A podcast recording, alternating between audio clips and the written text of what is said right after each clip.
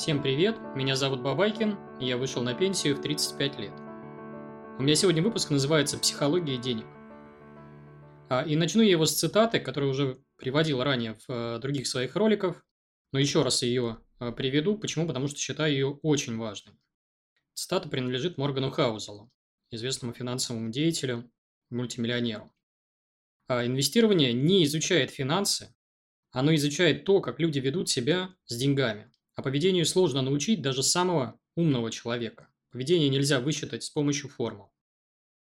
А вообще меня поражает, насколько мало сейчас э, в соцсетях информации, связанной с психологией денег. То есть у нас есть огромное количество телеграм-каналов, YouTube-каналов, где люди разбирают все, что угодно. Там выбор бумаг, как составить э, сбалансированный портфель, какие инструменты выбрать, э, про экономику говорят, пытаются что-то там прогнозировать. И вот ты весь такой оптимальный, с оптимальным портфелем, э, снова и снова начинаешь танцевать на граблях. Почему? Потому что нарываешься на ловушки собственного мозга. И вот когда я пытался найти э, какие-то советы на эту тему в книжках по инвестированию, то я практически ничего не находил. То есть, вроде как про все это говорят, но если мы, например, возьмем, там, я не знаю, психологов от трейдинга и посмотрим их статьи, там, материалы, еще что-то, то мы увидим там какие-то странные советы вида «учись на своих ошибках», «следуй торговому плану», «оценивай риск-прибыль», там, «не спорь с рынком», «управляй риском», «будь уверенным». А какое отношение это имеет к психологии? А, да никакого. При этом, если говорить про психологию, то у нас есть вот распространенные стереотипы, связанные с этим направлением, что это такое. То есть ну, вот по фильмам, например, мы представляем себе некую такую кушетку, где вы, развалившись, э, закрываете глаза и рассказываете там о своих детских травмах и переживаниях э, своему психотерапевту. Опять же, ничего общего с реальностью это не имеет. Или как мы еще занимаемся э, психологией? То есть мы обложились там, покупали какие-то попсовые книжки, связанные с психологией, вы все их знаете, и авторов знаете. Слушаем бесполезные YouTube-каналы, какие-то инстаграмы читаем, и никак вообще это нам, э, вот этот набор знаний не помогает с преодолением личных э, проблем. Э, чуть позже объясню, почему это так. Или вот еще стереотип, там, это не для мужиков. Лучше водка или друзья, вот они-то там нам точно помогут, и мы как-то уходим там, э, там в очередной забой, условно, но этот запой э, никакую проблему нашу не решает. То есть мы снова и снова нарываемся на те же грабли. Прежде чем начать э, основную часть, я вообще хочу объяснить, что такое вообще настоящая психотерапия.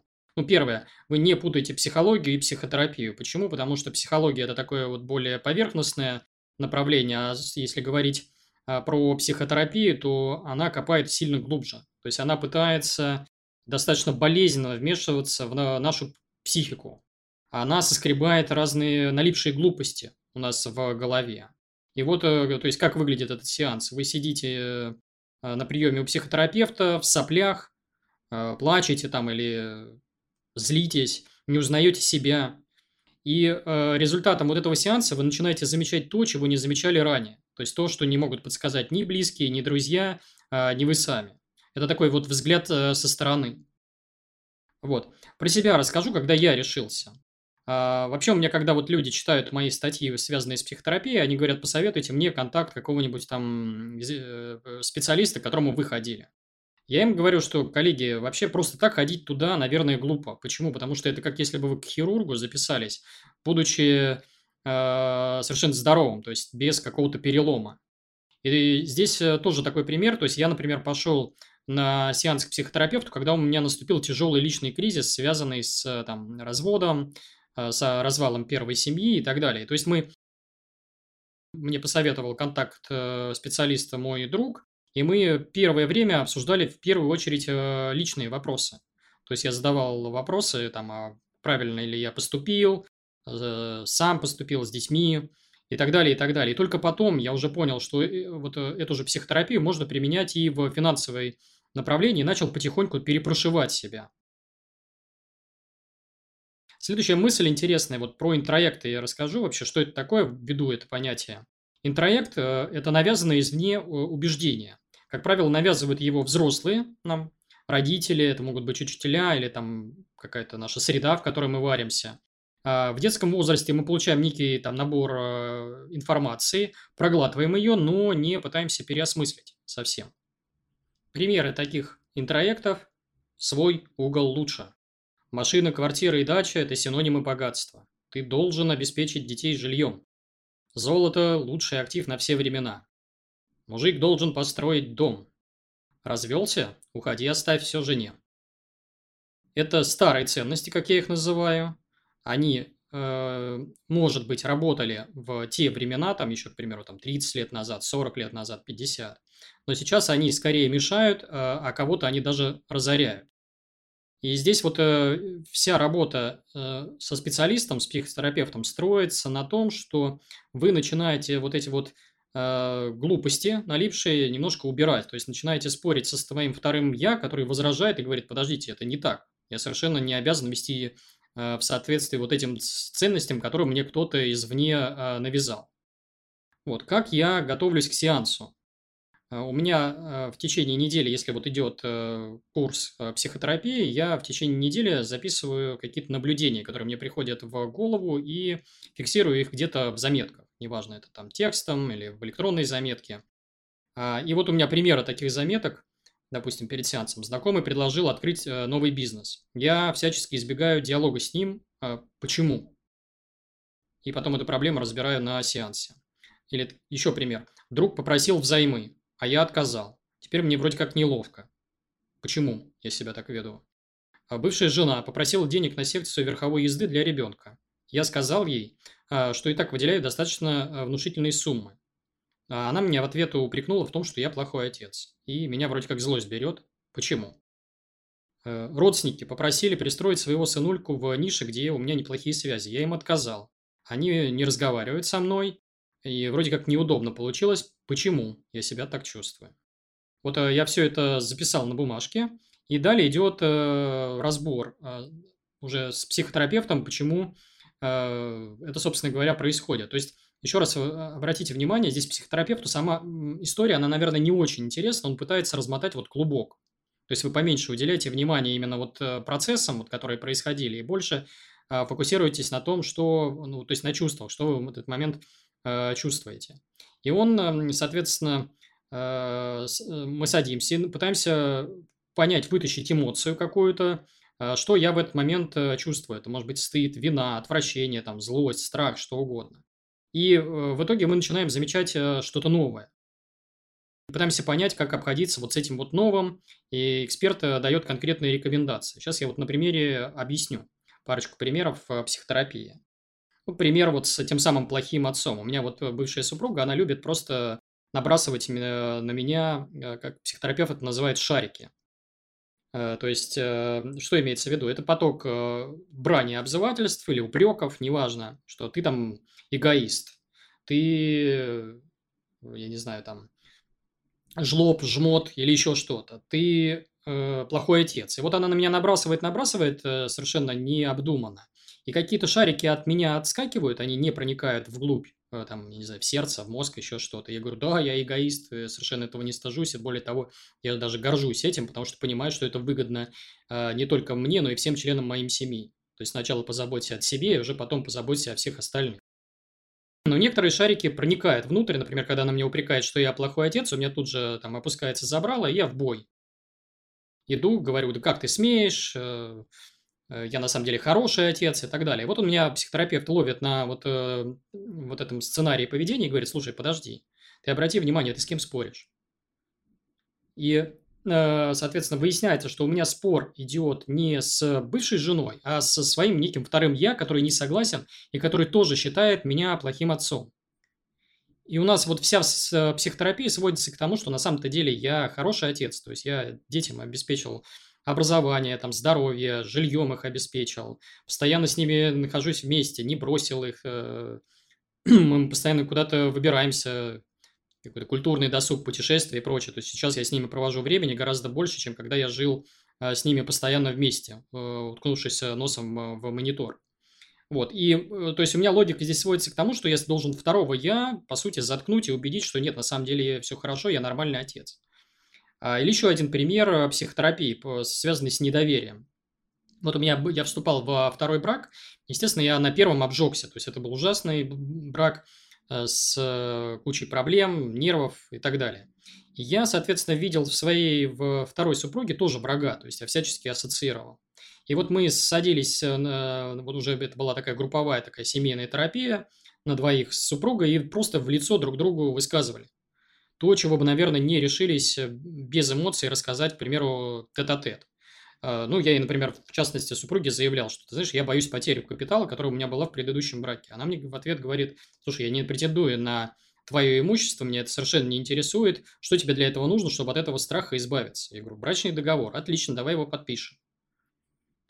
И э, э ценность вот э, той э, терапевтической сессии, сессии, она очень просто, она, ну, э, неоценимое. Почему? Потому что ушло недоверие. Вот эти вот тайны в семье, которые появляются, когда муж не, не делится там с супругой, а, собственно говоря, как он зарабатывает, э, не посвящает ее в свои какие-то финансовые дела, не учит ее э, финансовым вопросам. Вот это недоверие как рукой сняло, и сейчас мне э, намного легче в втором браке, чем в первом.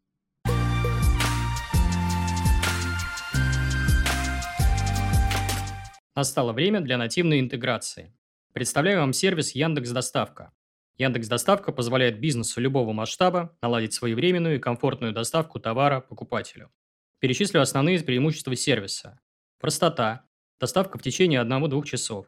Пунктуальность. Время прибытия курьера рассчитывается с точностью до минут. Куча опций. Пешие курьеры, курьеры на автомобилях, фургоны и грузовики с холодильником и без. Доставка – это слепое пятно многих бизнесов. Отправляя свой товар покупателю, предприниматель не может гарантировать, что все пройдет идеально. Если что-то пойдет не так, опоздал курьер или пропал, или потерял заказ, радости от покупки не будет, а значит клиент может не вернуться. Яндекс Доставка помогает бизнесам любого размера развиваться, создавая лучшую службу доставки на рынке. Бизнес получает управляемую доставку, а покупатели – радость от покупки. Я сам в прошлом предприниматель и хорошо себе представляю, насколько важна отлаженная логистика для бизнеса. Жаль, что 10 лет назад подобных сервисов просто не существовало. Узнайте больше о сервисе на сайте доставка.яндекс.ру. Ссылку я приведу в описании. Еще пример про то, как не дать э, в долг э, другу. Вот у меня комикс я приведу в Инстаграме, недавно выкладывал, кстати, подписывайтесь на Инстаграм, я там в формате комиксов рассказываю э, про финансовую грамотность. Э, то есть вот, вот картина, которую я периодически натыкался в своей жизни. То есть даю в долг человеку там несколько десятков тысяч рублей, через полгода мы с ним встречаемся, он меня еще обвиняет, что я там зазнался, э, себя как-то не веду, не выхожу на связь и прочее. То есть э, я ему в ответ, э, по сути, такую говорю фразу, что меня испортили деньги, мои деньги у тебя в кошельке. Вот. Ну, у меня есть, технич... то есть есть методика техничного слива попрошаек, Э, то есть, что я делаю? Если меня, например, просят небольшую сумму, там, до 50 тысяч рублей, то я эту сумму выделяю и мысленно прощаюсь с человеком навсегда. Ну, то есть, э, с очень высокой долей вероятности он долг этот не вернет. Если же люди просят сумму побольше, то я привожу аргументы весомые э, и отказываю. Говорю, нет, извини, вот я не могу, потому что. При этом неловкость, конечно, никуда не девается. Она все равно со мной остается. И я вот, когда с своим психотерапевтом обсуждал этот вопрос – я говорю, слушайте, я не хочу испытывать чувство неловкости, когда отказываю там друзьям и близким. И мы садились и там в течение одного сеанса разбирали только эту проблему. И разобрали ее убрали. То есть мне сейчас сказать «нет» э, гораздо проще, чем это было, там, к примеру, э, несколько лет назад. Вот еще пример. Сейчас э, подчеркну, это не мой кейс, но тем не менее я его периодически наблюдаю в своей жизни. Пример желания обладать, как сказать, супер женщиной, да? Чем это опасно для инвестора? То есть это часто заканчивается печально для капитала, э, иногда даже для здоровья, психики там, э, или свободы. Что имеется в виду, когда у нас какой-то инвестор, пытаясь произвести впечатление на женщину, начинает все свои активы переводить в пассивы. То есть покупает дорогие машины, э, статусное потребление, какие-то шмотки, сумки, телефоны, еще что-то. Снимает дом, желательно подороже, а еще лучше покупает там в ипотеку. Э, чтобы просто продемонстрировать, что вот он тот самый альфа-самец, который достоин вот этой вот э, женщины. А здесь смотрите, вот как, как работает психотерапевт. То есть он видит, что за э, нашими желаниями всегда стоит некая потребность. Она у каждого своя, то есть я, я не могу сейчас вам там в ролике сказать, что именно вот движет конкретным человеком, что он пытается доказать. Потребность, подчеркну, убрать нельзя, ни в ко... то есть это невозможно но при этом можно потребность удовлетворять намного более безопасным способом для жизни там, и здоровья. То есть он просто говорит, слушай, хочешь произвести впечатление, вот э, не надо сразу там, я не знаю, машину в кредит за 200 тысяч долларов брать. Подумай и попробуй, как эту же потребность удовлетворить там более э, недорогим способом. Вот. Теперь я перейду к работе с э, различными чувствами. Здесь уже, наверное, не обязательно каждый раз бегать кабинет психотерапевта, но, тем не менее, про эти чувства надо знать и э, просто правильно с ними обходиться. Начну я, наверное, со страха, такого пещерного страха.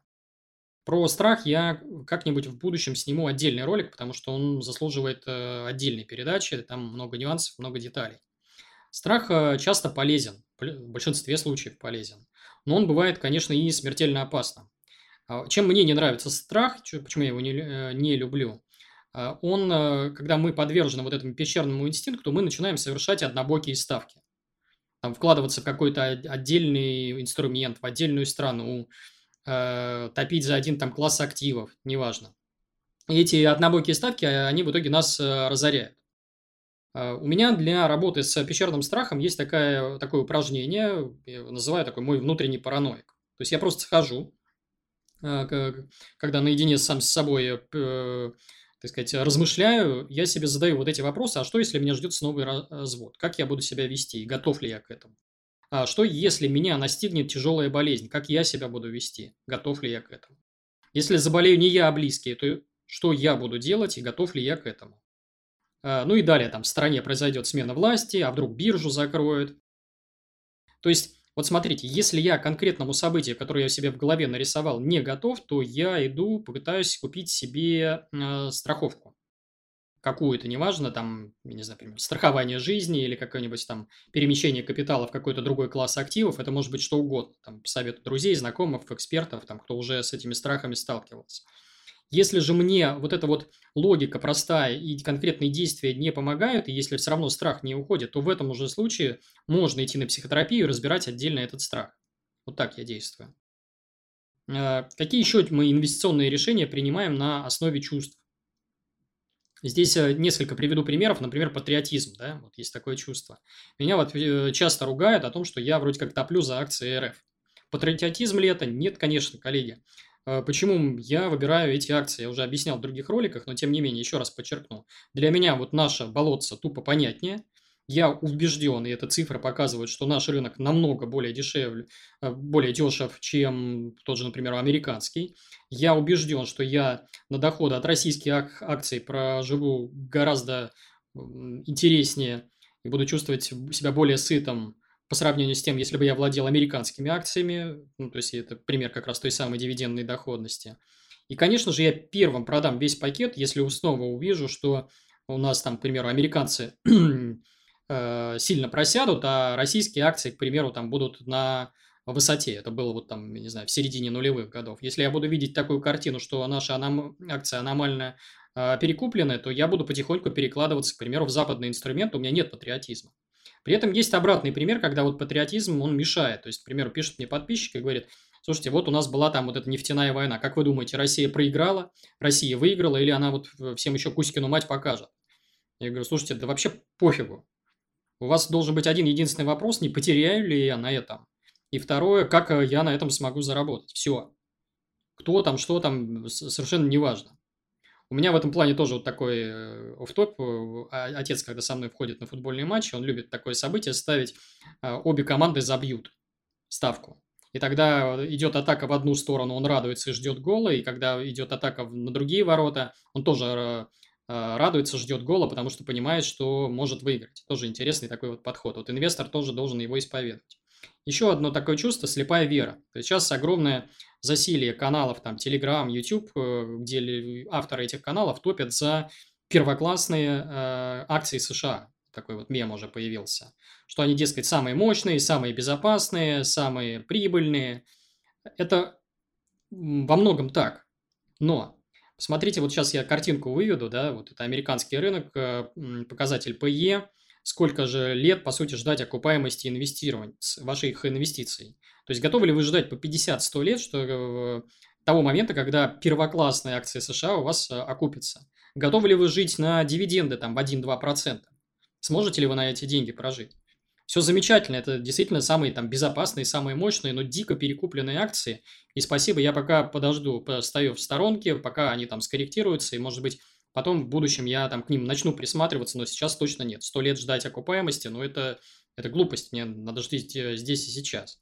Еще один пример э, – надежда, да, такое вот чувство. У нас в марте 2020 года был кризис, огромное количество компаний сильно провалилось, и вот была такая идея, вот Э, связанная с тем, что, вот, например, остановилась авиация. Ну, когда-нибудь она же, э, с ней будет все хорошо, дай-ка я куплю там акции э, там, условного аэрофлота, и он совершенно точно подорожает. Да, скорее всего, эта ставка оправдается. А если нет? А если еще эти карантины продлятся лет пять, вот это вот безумие? Это значит, что вы в пять лет будете вот в этой надежде жить и постоянно ее подпитывать. То же самое там вот с этими круизными компаниями. А если нет? А если опять э, там границы будут закрыты, если лайнеры будут стоять? С вакцинами та же история. А если она не сработает? А если какие-то там э, законодательные нормы будут ограничивать конкретную компанию в конкретной стране? А если, э, ну то есть вот этих а если, а если, а если э, огромное количество. И делать э, ставку исключительно на надежде, это, наверное, там беспечность. Да? Еще один пример, связанный с э, любовью.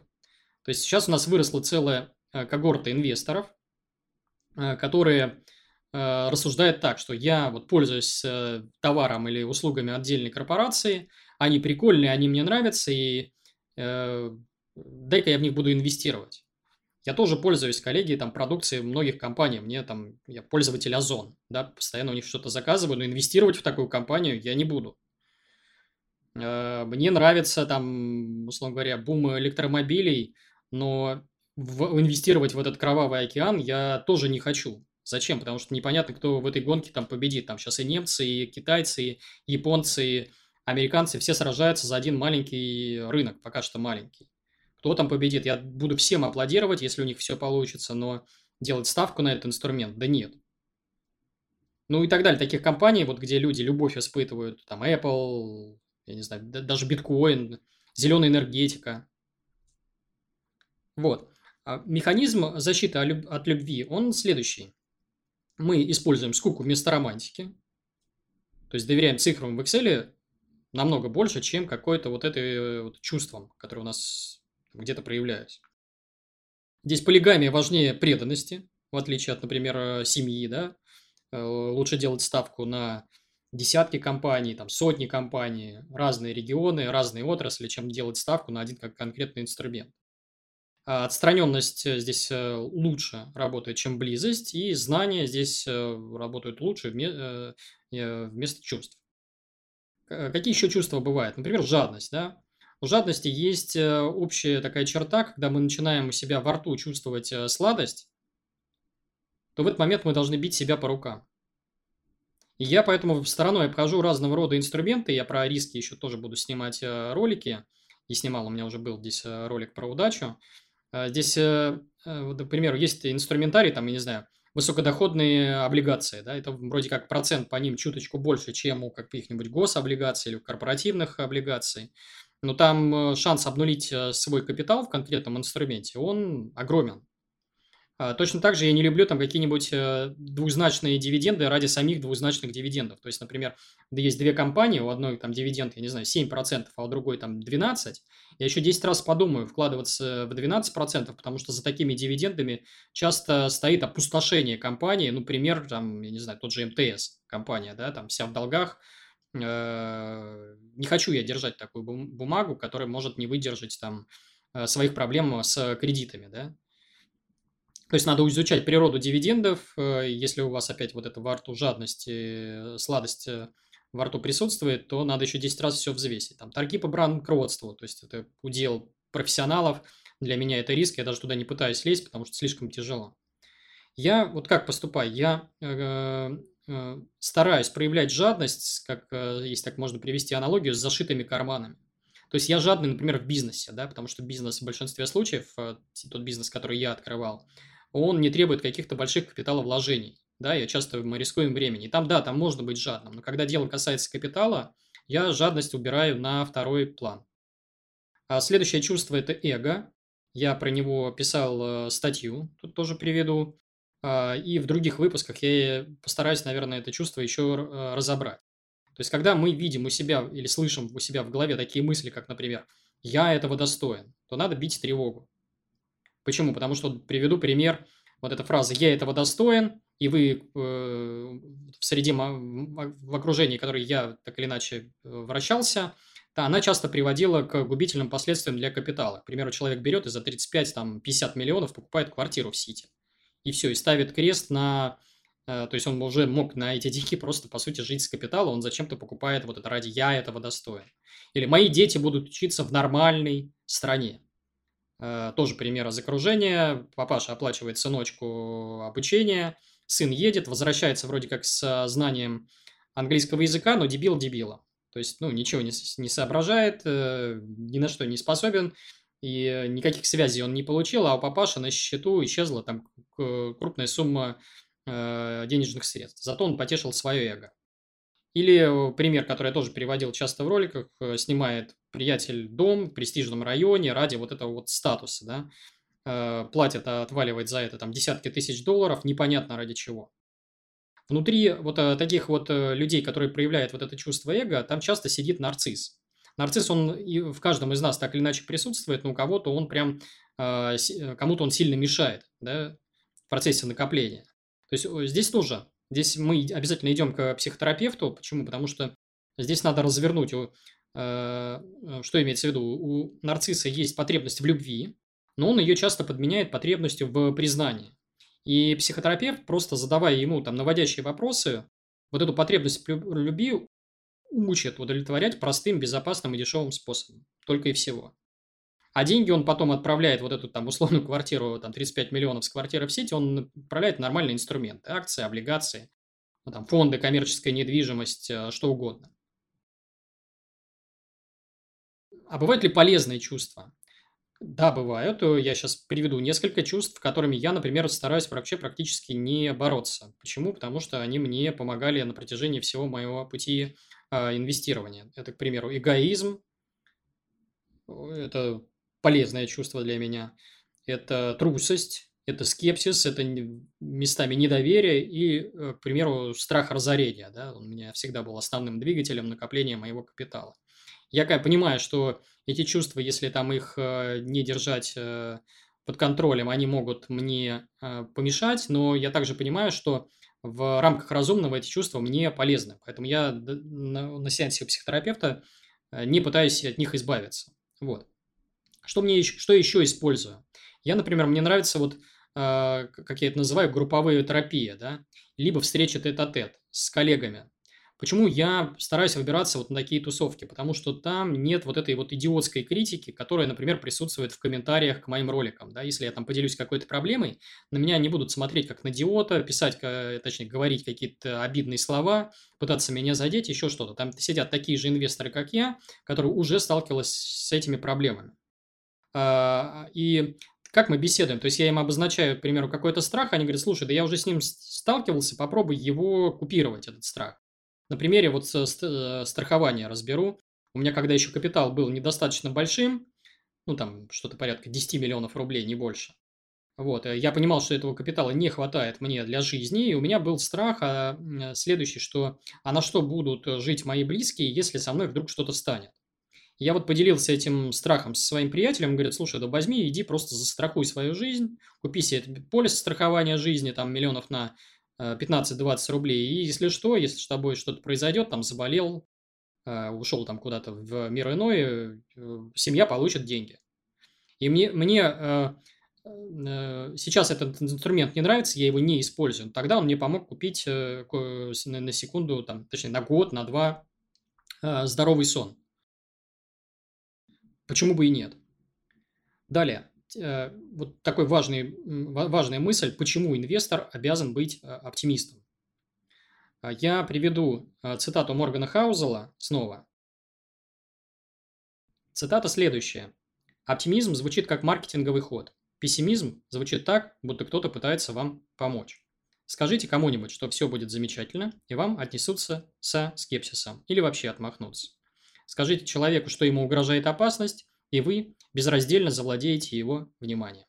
Тому есть причины. Вот тот же Даниэль Канеман, э, автор книг по когнитивным искажениям, он рассказывал следующую мысль, что организмы, для которых э, угрозы более актуальны, чем возможности, имеют больше шансов выжить и размножиться.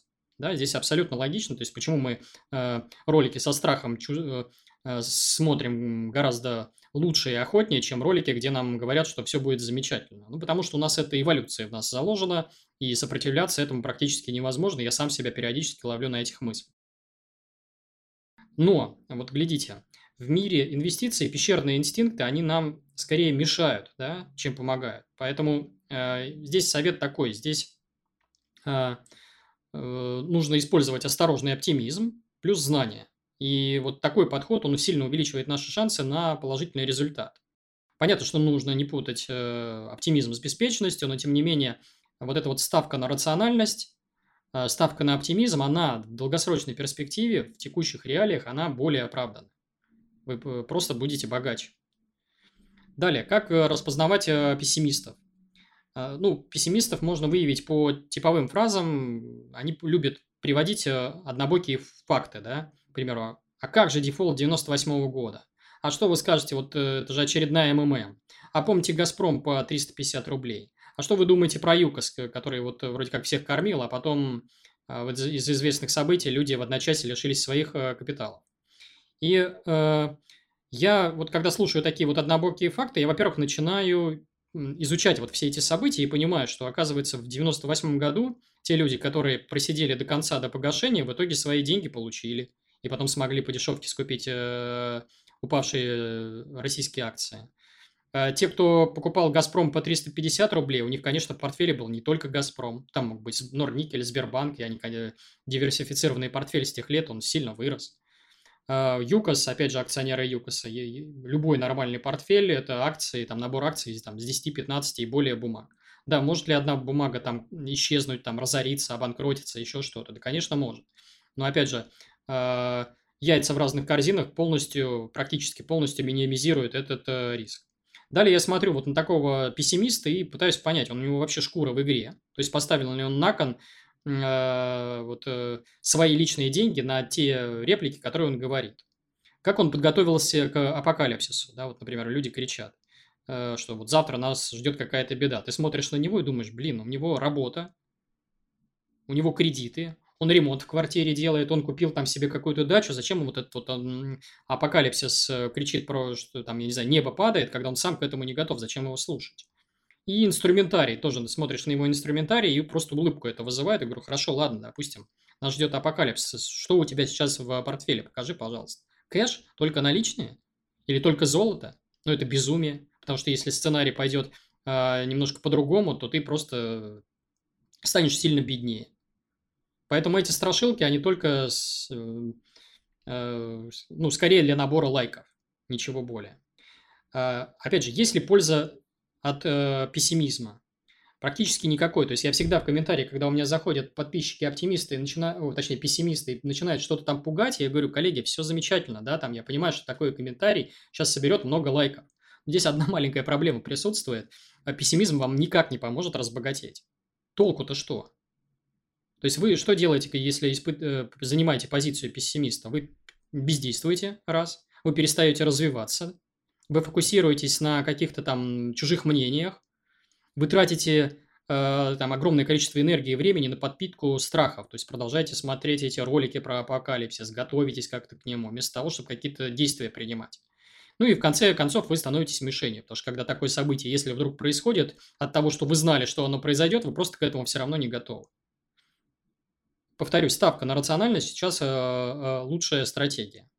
А при этом вы можете сказать, вот мне бы ваш оптимизм. На самом деле я тоже боюсь, конечно, боюсь, но я встречаю беды в полной боевой готовности. Они в моей жизни тоже происходят. А, и большую часть бед э, я стараюсь встречать с улыбкой, потому что говорю, ага, я тебя узнал, страх. Я к тебе уже подготовился, и я знаю, как примерно действовать в этой ситуации. Следующая мысль я хочу поговорить про ошибки психоанализа. Ошибка номер один – это попытка делать психоанализ самому себе. Э, коллеги, это невозможно. Этого не умеют делать даже опытные специалисты с многолетним стажем, потому что они не видят то, что можно увидеть со стороны. Поэтому они в таких случаях тоже идут к своим коллегам, психотерапевтам и пытаются при помощи них проводить себе психотерапию. Так и только так. Соответственно, э, разобраться в психоанализе при помощи книг популярных и видео тоже очень сложно. Точнее, практически невозможно. То есть вам рассказывают какие-то кейсы других людей, но вы сами не будете про себя понимать, почему в той или иной ситуации вы ведете себя так или иначе. Вот. Соответственно, ваших тараканов может убрать только ваш э, специалист, по-другому никак. Э, часто, вот э, тоже я пример приведу, я когда даю контакты специалистов, люди ходят на один-два сеанса и говорят, а я все и так про себя знаю, он мне ничего нового не сообщил. И обычно такие люди, они пытаются при помощи логики себя анализировать. Коллеги, это невозможно. То есть за этим, за нашим поведением логики обычно не стоит. То есть мы обращаемся к нашей голове, а надо обращаться, как э, называют психотерапевты, к животу. То есть они, вот наши чувства, они сидят именно там. Потому что мы не головой в этот момент думаем, а вот непонятно какими-то там биохимическими процессами, там, другими органами и так далее. Ну, это образно выражаясь. Еще важно не игнорировать дискомфорт. Я, например, долгие годы э, гасил в себе чувства, и когда у меня появлялось вот это вот чувство жжения, я никак, э, никаких мер не принимал. А в этот момент надо как раз, э, соответственно, записывать это на бумаге, если вы понимаете, что это сильно мешает вам жить, то вы записываетесь на психотерапевту на очередную сессию и пытаетесь э, анализировать, а что же с вами в этот момент происходит. То есть вот это терпеть и мириться в данном случае больше не для меня. Вы спросите, а как выбирать э, психотерапевта? Ну, я выбирал по рекомендации друга. Я предпочитаю мужчин. Мне кажется, что они меня понимают больше, хотя на самом деле э, коллеги, вот профессионалы говорят, что это не так, и среди женщин есть огромное количество замечательных специалистов. А в психотерапии мне нравится направление гештальт. Опять же, погуглите, что это такое значение а, этого направления психотерапии. И э, если вот э, говорить о отдельных контактах, я вот ссылочку в описании приведу, в тот центр, в который я ходил, это не является рекламой, то есть мне за это никто ничего не платил. Э, там несколько специалистов, э, контакт э, московский, но у них, если я не ошибаюсь, есть и онлайн-терапия. Она, конечно, работает чуть-чуть хуже, чем очные встречи, но тем не менее. Ссылочку в комментариях приведу. Ну и в завершении вот у меня такая интересная мысль появилась. Я вот сейчас знаю всего одну приличную книгу о психологии денег. Ее до сих пор не перевели на русский язык. Это вот как раз книжка Моргана Хаузела «Психология денег». Ссылку в описании я тоже приведу. На английском языке она уже доступна. Вроде как ее обещают перевести на русский там, в течение этого года. Ну, посмотрим. А, при этом книг по финансовой психотерапии вовсе не существует. То есть подавляющее число книг а, пишет о том, как мы совершаем вот эти вот те или иные глупости, но практически никто не пишет, почему мы их совершаем. И главное, как перестать их совершать. Вот. Я вот сейчас в раздумьях нахожусь. Э, возможно, мне третью книгу стоит написать э, как раз о психологии э, денег. То есть посвятить третью книгу поиску ответов на эти вопросы, может быть, специалистов привлечь каких-то, позадавать им вопросы. А, напишите в комментариях, пожалуйста, как вы думаете насчет этой идеи, зайдет она или не зайдет. И, может быть, даже накидайте мне в комментариях название для этой будущей книги, исходя из того, что я вам сегодня рассказал. А, это все, что я хотел сказать на сегодня. Призываю зрителей, слушателей подписываться на мой а, YouTube-канал на пенсию в 35 лет, оставлять комментарии и лайкать это видео. Почему? Потому что это мне помогает пробить алгоритмы YouTube так, чтобы мои идеи доходили до большего числа людей. Еще я призываю подписываться на телеграм-канал. Там я публикую контент, которого нет и не будет никогда э, в YouTube то есть большая часть контента не пересекается. А, ссылка в описании. Кроме того, у меня есть Инстаграм, где я в формате комиксов и картинок рассказываю о финансовой грамотности. Опять же, ссылка в описании. Обязательно подписывайтесь. Еще у меня есть две книги. Одна из них называется «На пенсию в 35 лет», вторая «Fuck you money». В них я попытался обобщить весь свой опыт. Э, книжки читаются достаточно легко, у них хорошие отзывы, проглатываются буквально за один вечер. И стоят копейки 176 рублей. Есть даже аудиоверсия. Ссылки тоже приведу в описании. Ну и подкаст. Для аудиалов я сделал возможность слушать меня только ушами, в Яндекс Музыке, в Apple подкастах и в Google подкастах есть такая возможность. То есть этот же ролик лежит в формате MP3, эм и вы можете слушать меня в очередях, в пробках, по дороге на работу, домой, на тренировках и везде, где только можно. Это все. С вами был Бабайкин. Всем пока.